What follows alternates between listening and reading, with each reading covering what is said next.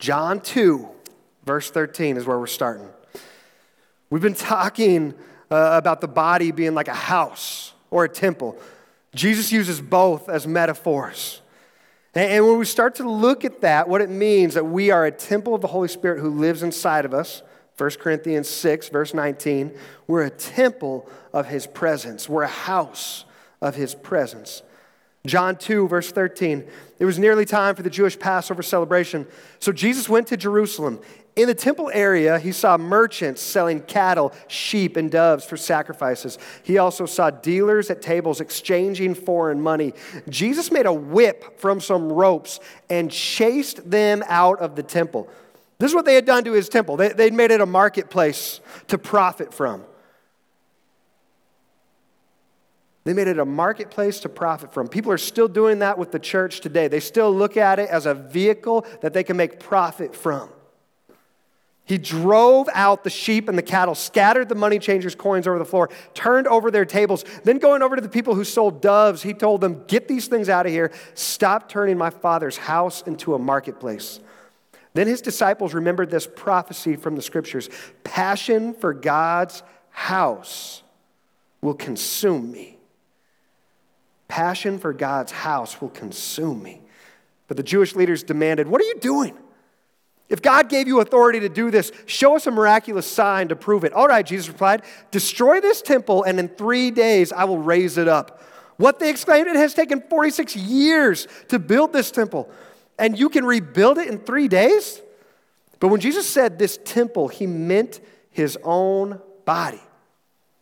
After he was raised from the dead, his disciples remembered he had said this, and they believed both the scriptures and what Jesus had said.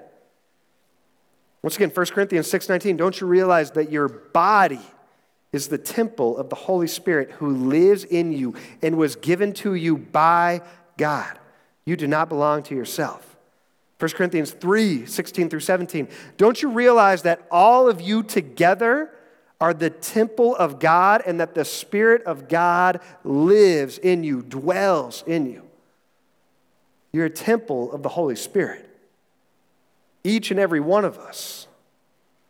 God will destroy anyone who destroys this temple. For God's temple is holy, and you are that temple. You're his temple, you're his house, his dwelling place. Now let's go back to Old Testament. I feel like the Old Testament, I, I, I, want you guys to know when we go and we look at Scripture, when we go and look at the Old Testament, too many of us today, we think, oh, it doesn't matter. All, all we need is what's in the New Testament. No, no, no. The Old Testament brings everything we read in the New Testament to life. They understood this and they knew this. We need to know and be familiar with the Old Testament. 1 Kings 6 Going way back here. 1 Kings 6, verse 5.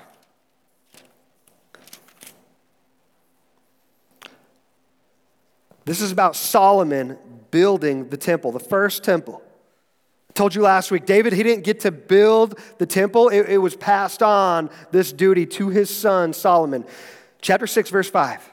He built a complex of rooms against the outer walls of the temple all the way around the sides and the rear of the building. The complex was three stories high, the bottom floor being seven and a half feet wide, the second floor nine feet wide, and the top floor ten and a half feet wide. The rooms were connected to the walls of the temple by beams resting on ledges built out from the wall, so the beams were not inserted into the walls themselves.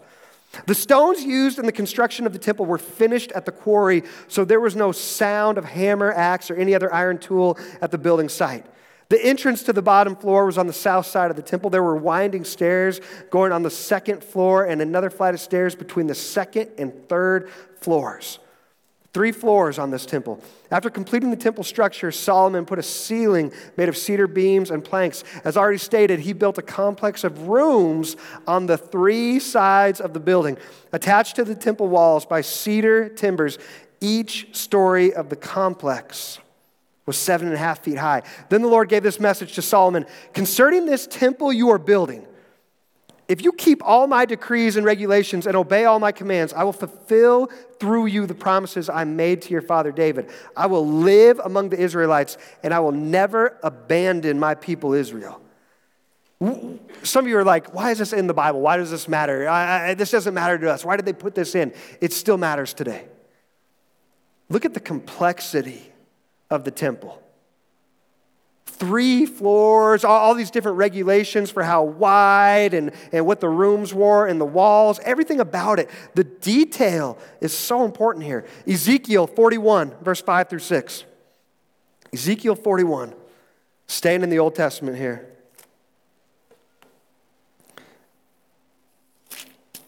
Ezekiel 41, verse 5. This is later on. Ezekiel is given a vision from God. And this is a part of his vision measurements of the temple. Then he measured the wall of the temple, and it was 10 and a half feet thick. There was a row of rooms along the outside wall, right? We just heard that in First King. There, were, there was a complex of rooms. Each room was seven feet wide. These side rooms were built in three levels, three levels of the temple one above the other, with 30 rooms on each level. 30 rooms on each level. This is the complexity and structure of the temple. 30 rooms on each level. We got three levels. Do the math. How many rooms are there? Yeah, 90. There we go. 90 rooms. How complex is this temple? 90 rooms. The supports for these side rooms rested on exterior ledges of the temple, they did not extend into the wall. Why are all these details in here? First Chronicles 9. Go back a little bit again. First Chronicles 9, verse 23.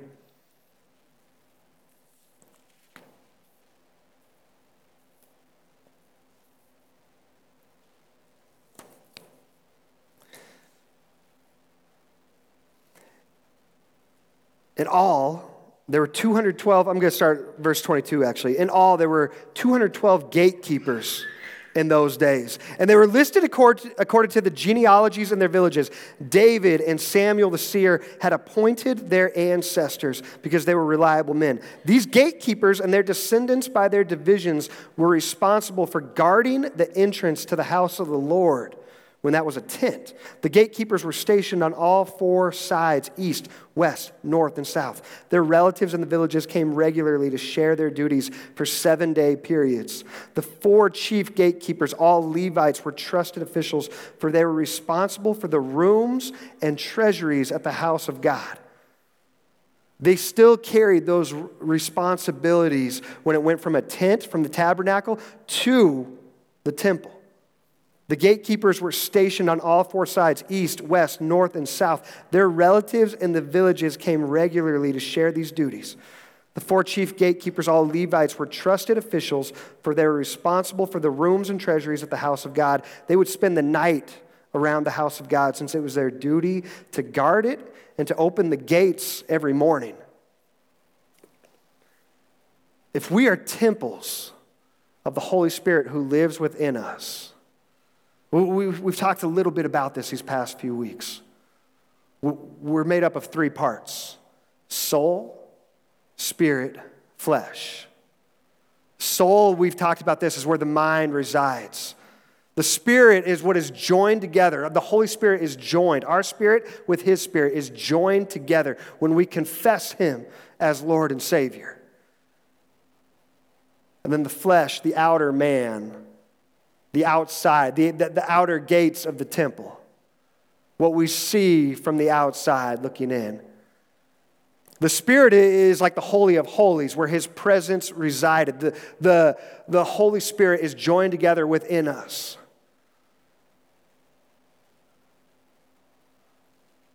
And outside of the Holy Holies, you, you could go inside to the inner uh, parts of the temple, and, and that, was, that would be like our soul.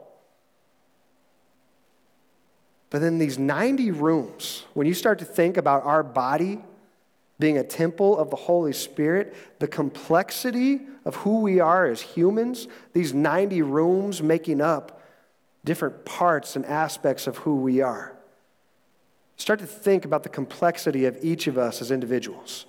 All the different things that have made us who we are today, that have formed us, all the different aspects of our life. Some that we try to define ourselves by, some that we try to define our worth by, our value, our identity.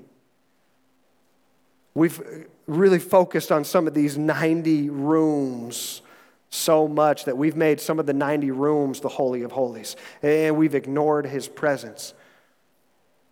All these different rooms that house different parts of us, different pieces of us a mom, a son, a dad, your career, you're a sister, you're a brother, you're a grandson, you're a grandfather, all these different things that make up who we are. These are these 90 rooms. Pastor, teacher, construction worker, Navy. I, I, don't know what it is that makes up your 90 rooms, but each of us, we, we have these different aspects within us that have formed us and shaped us and some of us, we put so much emphasis on some of these rooms that we've completely disregarded the Holy of Holies.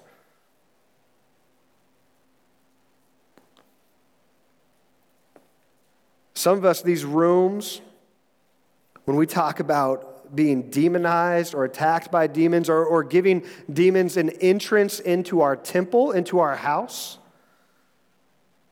for some of us, they've made room within one of these 90.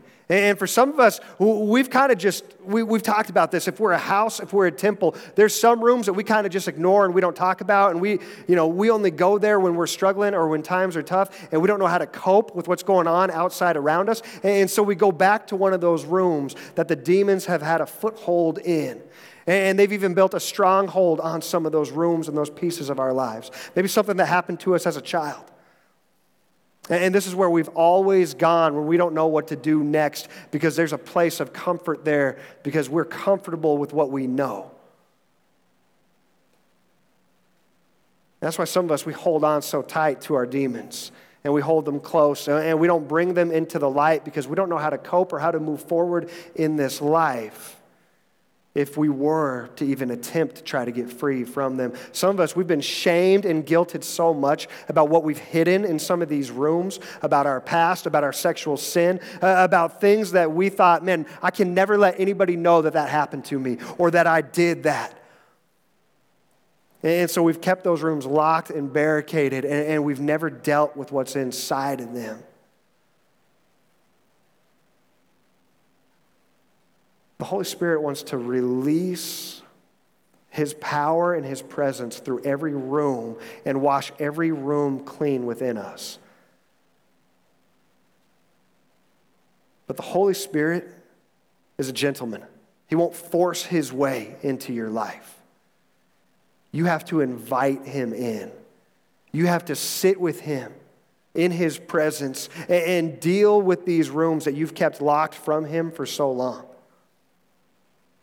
He will not force his way, He will not make you do this. It's a choice that we have to make.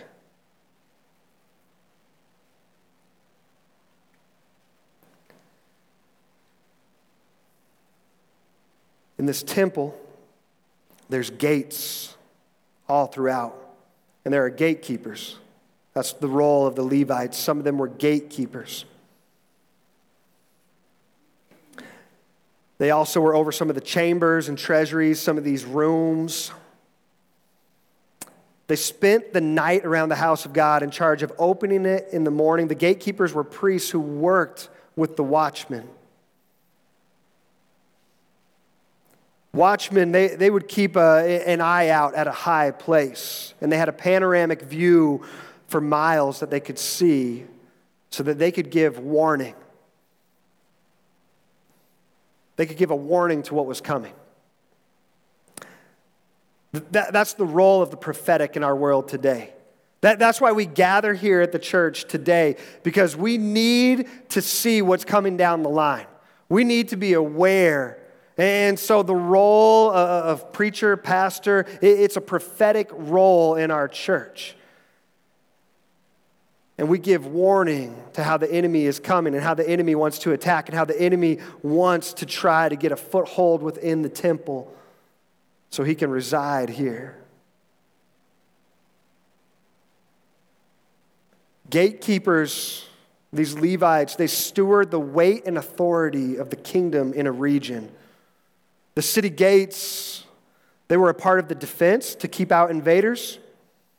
They were also a gathering place for business deals, civic issues. People would come to the gates, and that's where they would gather. Important announcements were made at the gates. In the book of Ruth, Boaz, he goes to the city gate to discuss the land Naomi had to sell. This is where deals happened. This is where people gathered. This is where people came, where things happened, where you came in and went out at the gate. In Joshua 20, verse 4, you would stand at the entrance of the gate to the city to state your case to the hearing of the elders of that city. The gate represents places of governing and entry points of influence. What you let in to the gate of your temple, it matters. What you deny entrance to at the gate matters. We talked about this last week. Waging good warfare, every decision you make, even the smallest decisions, things that you don't even think are a big deal, things that you're deciding whether or not you're going to let have a place in your life, let have a place within your temple. You're making decisions that are waging warfare. You're either letting the enemy in or keeping the enemy out. The choices we make matter. Guard the gates. The gatekeepers and watchmen, they work together in tandem. That's why we do this together, church. We do this together in tandem to work to bring alignment into the temples, God's people. When we are aligned and working together, that's when revival and awakening and an outpouring of His Spirit begin to happen. When we are misaligned, when we, when we have no care for the gates, that's when chaos happens. That's when disunity happens. When we stop listening to the Holy Spirit and we start listening to the spirits that we let in through our gates.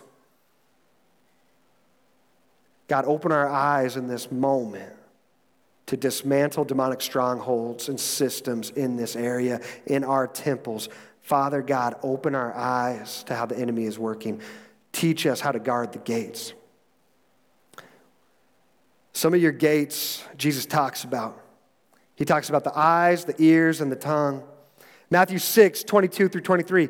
Your eye is like a lamp that provides light for your body. It's like a lamp that provides light for your body. In, in houses at the time, they would put the lamps in the window. When your eye is healthy, your whole body is filled with light. But when your eye is unhealthy, your whole body is filled with darkness. And if the light you think you have is actually darkness, how deep that darkness is your eye, the things you let in through your eyes, the things you see, the things you watch, the things you are taking in week after week, the things you are scrolling past. Are you letting the enemy into one of the gates right there? Are you letting the enemy into the gate through social media? Are you letting envy into your life? When you see things and you're scrolling and you see things and you're like, I want that, I desire that, I wish I had that, I hate that that person has that, you're letting the enemy in through the gate of your eyes. Through envy, through lust, through pornography, all these things, we just give the enemy access to because of some of these rooms within us. Let him guard the gates. When you're not sure, when you begin to feel that nudge from the Holy Spirit, like, man, maybe I'm letting something in right here that I shouldn't, just, just stop. Take a moment and ask Him, is this a gate? Is this an entry point for the enemy to get access into my life? Just ask Him, and you'll hear yes or no. You'll hear it come up within you. He will speak to you.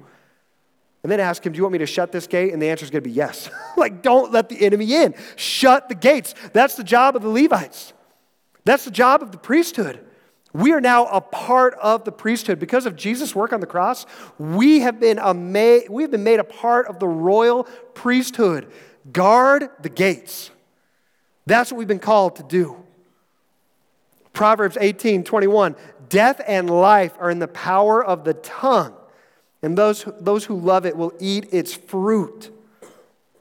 Matthew 15 11 through 20. It's not what goes into your mouth that defiles you it's not the ribs, not the pork, it's not the steak or whatever it is that you think, oh man, that defiles me. It's not the Pringles. Well, Pringles might be defiling you. McDonald's probably defiling you.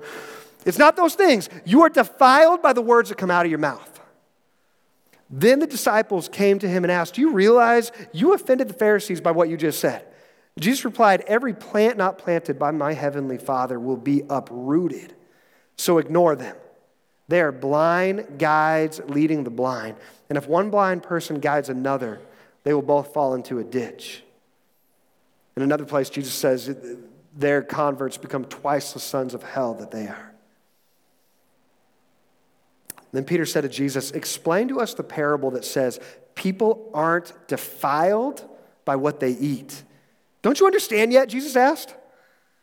Anything you eat passes through the stomach and then goes into the sewer, but the words you speak come from the heart. That's what defiles you. For from the heart come evil thoughts, murder, adultery, all sexual immorality, theft, lying, and slander. These are what defile you. Eating with unwashed hands will never defile you. James 3, 7 through 10. People can tame all kinds of animals, birds, reptiles, fish, but no one can tame the tongue. It is restless and evil, full of deadly poison. Sometimes it praises our Lord and Father, and sometimes it curses those who have been made in the image of God. And so blessing and cursing come pouring out of the same mouth. Surely, my brothers and sisters, this is not right. I've done this, I'm guilty of this. We've all done this. We're guilty of this. We'll come here on Sunday and we'll praise and worship Him with our tongue. And then we'll use that same tongue to speak evil, to speak death over somebody else's life. We'll use that same tongue to speak evil or death or cursing over our own lives.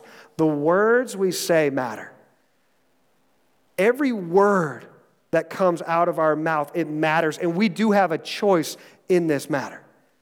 We have a choice what we say, what we let come out, what we release into this world. Are you speaking life or are you speaking death? The words we say matter. The music we listen to, the music that we listen to and let come into us, when we begin to repeat that out, actually begin to think about the lyrics, the words you are saying. Because you are speaking those things out into this world and they are defiling you more than anything else. When you begin to sing those words out, it begins to change and rewire your brain. The same way praise and worship begins to rewire us on a Sunday, and we begin to speak and praise and, and believe the truth from God's word, God's scripture that we're declaring over our lives and over our church and over our families. That begins to change us and rewire us. And sometimes, too many of us, we think the words we say or the, the lyrics that we sing that they don't really matter. Let me tell you something they matter. They change the way you interact with people around you. They change the way you believe about yourself. The words that you are speaking and singing out from music that is produced by this culture, it matters and it does change you. Uh, trust me, I, I used to think that was all whatever. That doesn't matter. I, I can listen to this stuff and it doesn't affect me and it doesn't change me. And I can listen to ACDC and um, gosh, I, you know, Highway to Hell, all that stuff. I mean, I, I used to listen to all the classic rock stuff. I'm not against it, guys, but I, I can look back on my life now, and I, I can just say for me, when I start to look at my life and the way I lived, man, those lyrics and the things I was speaking out over my life, I, I, was in denial because they were affecting me the way I lived and the way my mind thought. And as I began to test over these last couple years what it looked like to eliminate these songs and these lyrics from my life and to stop singing them out over my life, all of a sudden I, I start to see greater self control in areas of my life that I didn't know self control was possible in. Whether that was with my anger or with areas of lust or desire or envy or hate, when I stopped singing songs about these things, when I stopped listening to them and taking them in, and I stopped repeating these lyrics out loud while I was driving in the car, and I started to replace them with worship, it changed and rewired me from the inside out. The words you speak, the words you declare, the words you sing matter. And that goes for your kids too, even if it's just Kidz Bop. Trust me, we, we, uh, some of you guys are like, what, Kidz Bop? That ain't bad. Trust me, I, we'll do it. We'll put on, we put on Kidz Bop for our kids sometimes before, and all, all of a sudden I'll start hearing my kids singing it, and I'm like, I don't want that for my kid's life. I know what they're really saying. I know what they're really declaring. I know what Taylor Swift wants. I know what Lizzo is saying. I, I don't want that for my kid's life. Cut the enemy off at the gate. Cut the enemy off at the gate. Don't even let him in. Don't even let him have a place. Just take this next week to start looking at the lyrics of the songs you listen to. There's some that are going to be really obvious. Cardi B songs, all right? I'm just going to say it right now. You're going to look at those lyrics and you're going to be like, I'm sorry, Lord. You're going to repent right there. I didn't realize I was singing that. I didn't realize I was declaring that over my life. Cut it off at the gate. Don't let the enemy in anymore. It will change your life and it will change you from the inside out. And this isn't legalism, this is freedom. That's all it is. You can do that, and, and guess what? I, am not saying your salvation is at stake. I'm not saying, oh, that's, a, that's the moral, you know, the, that's the sin of blasphemy of the Holy Spirit. I'm not saying that. But I'm saying every time we give the enemy a foothold, what does he do? He'll build a stronghold. And he'll keep building strongholds until he has all 90 rooms within you. Every area of your life he wants and he desires. Until the end result is you can't even hear the voice of the Holy Spirit anymore because he's completely drowned out by the voices of this world that you've let have a room and a place within your temple. Cut him off at the gate. And you'll start to find freedom in areas you never realized you could experience freedom.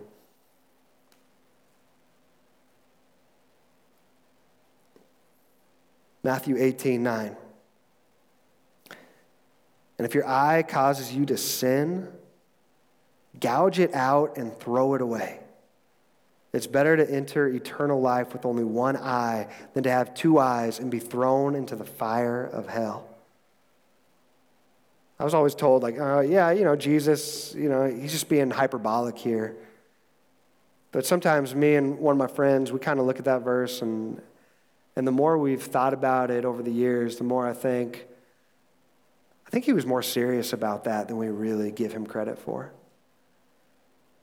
If your eye causes you to sin, gouge it out and throw it away. It's better to enter eternal life with only one eye than to have two eyes and be thrown into the fire of hell.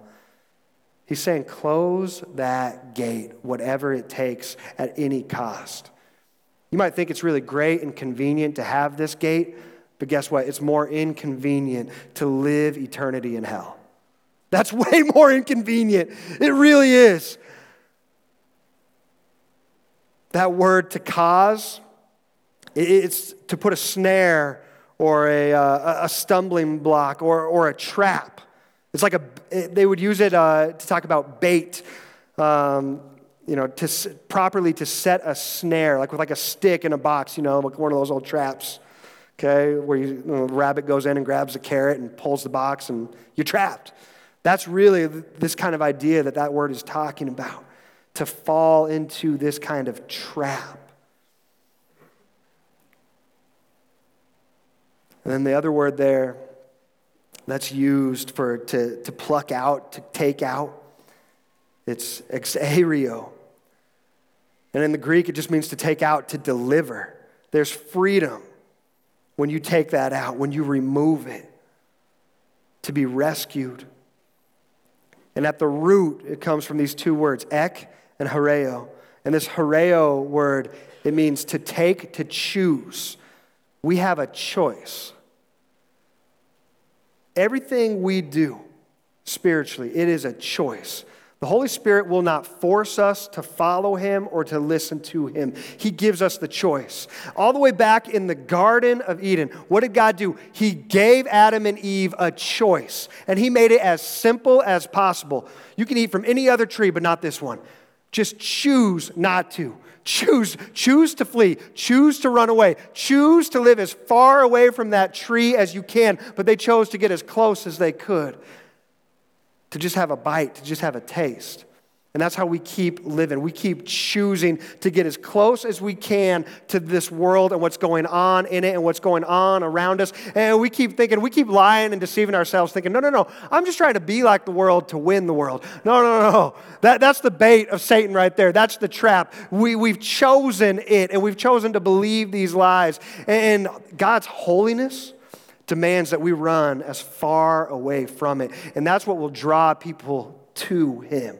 They'll begin to see that you're living a life that's different. They'll begin to see a life that is changed and transformed and looks nothing like the wreck that the world is making their lives into right now. That looks nothing like the lost and the stumbling and the blind wandering through the darkness trying to make their own way right now. They'll see you as a beacon of light in this world. They'll see you and they'll seek out what's changed you, what's made you different, what's set you apart, and it's His holiness. Worship team, you can come up as we close out here. Ezekiel 43 is where we're going to close. Verse 1.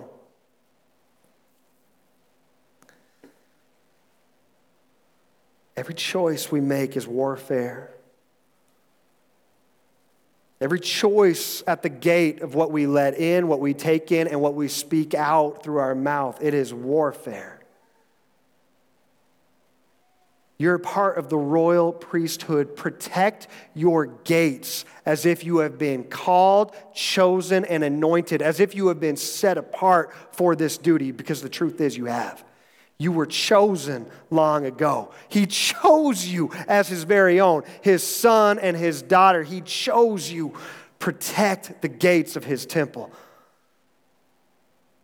And let him clean out every room within you as you seek out his holiness, as you let him transform you from the inside out.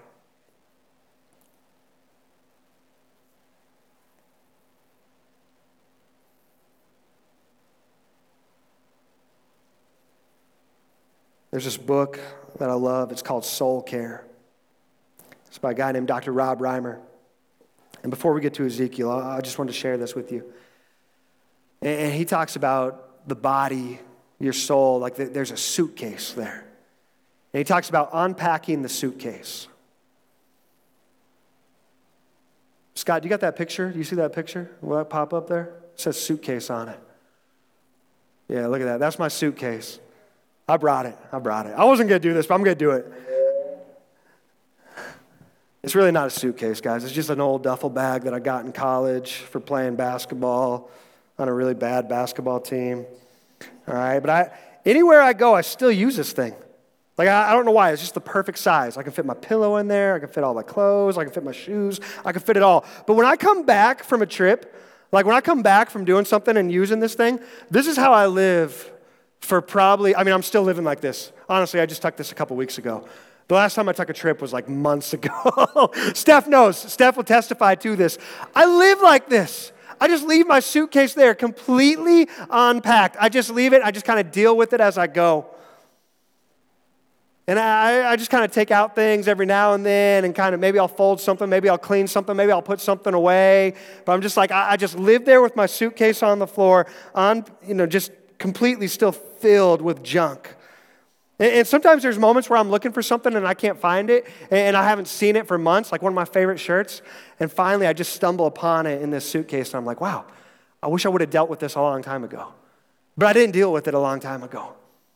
I waited and I let it build up and I let it become a problem and I let it become an issue. And I just buried stuff there and I never unpacked it and took the time to put things away where they belong. And in our soul, we do that so often.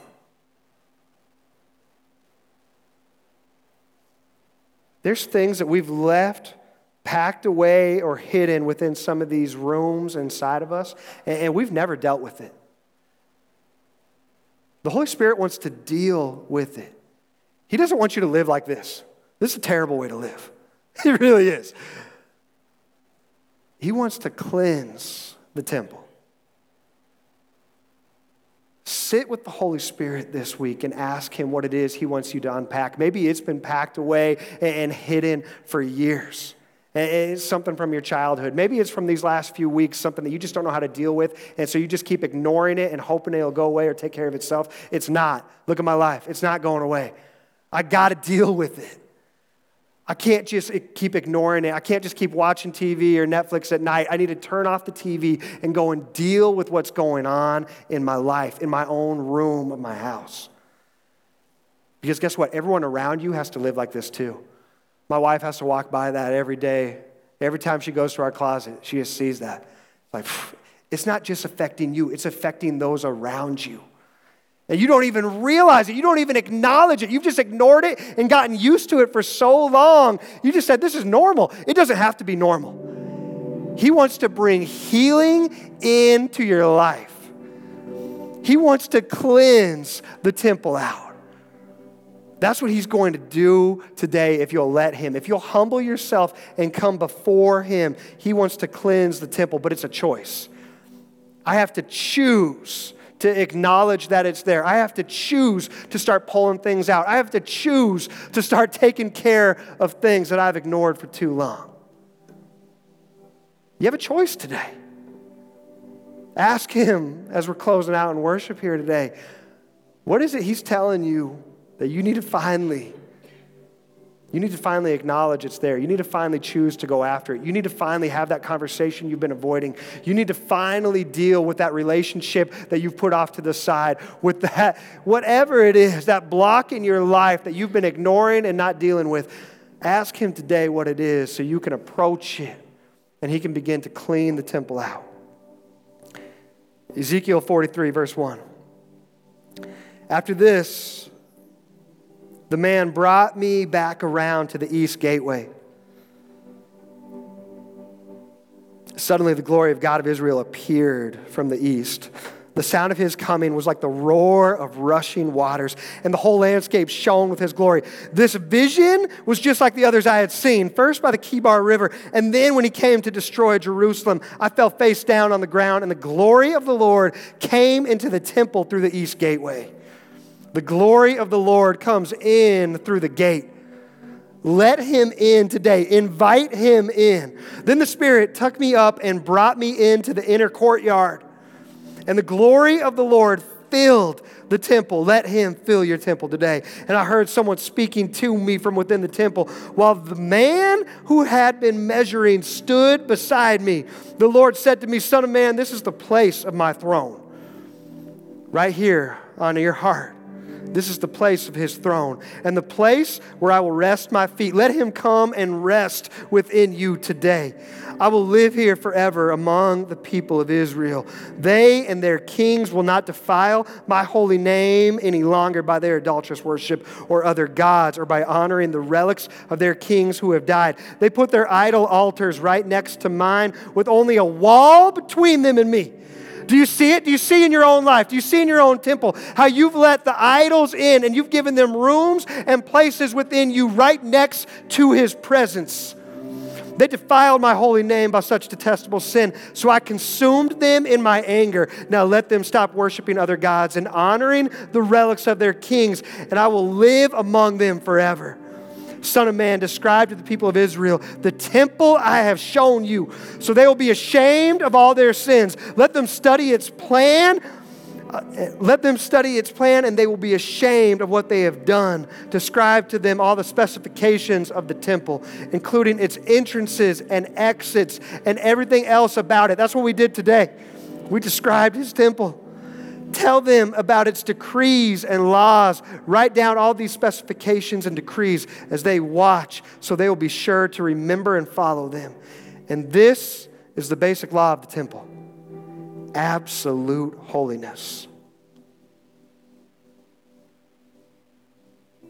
Absolute holiness. The entire top of the mountain where the temple is built is holy. Yes, this is the basic law of the temple. It's what the law is all about. Be holy, for the Lord your God is holy.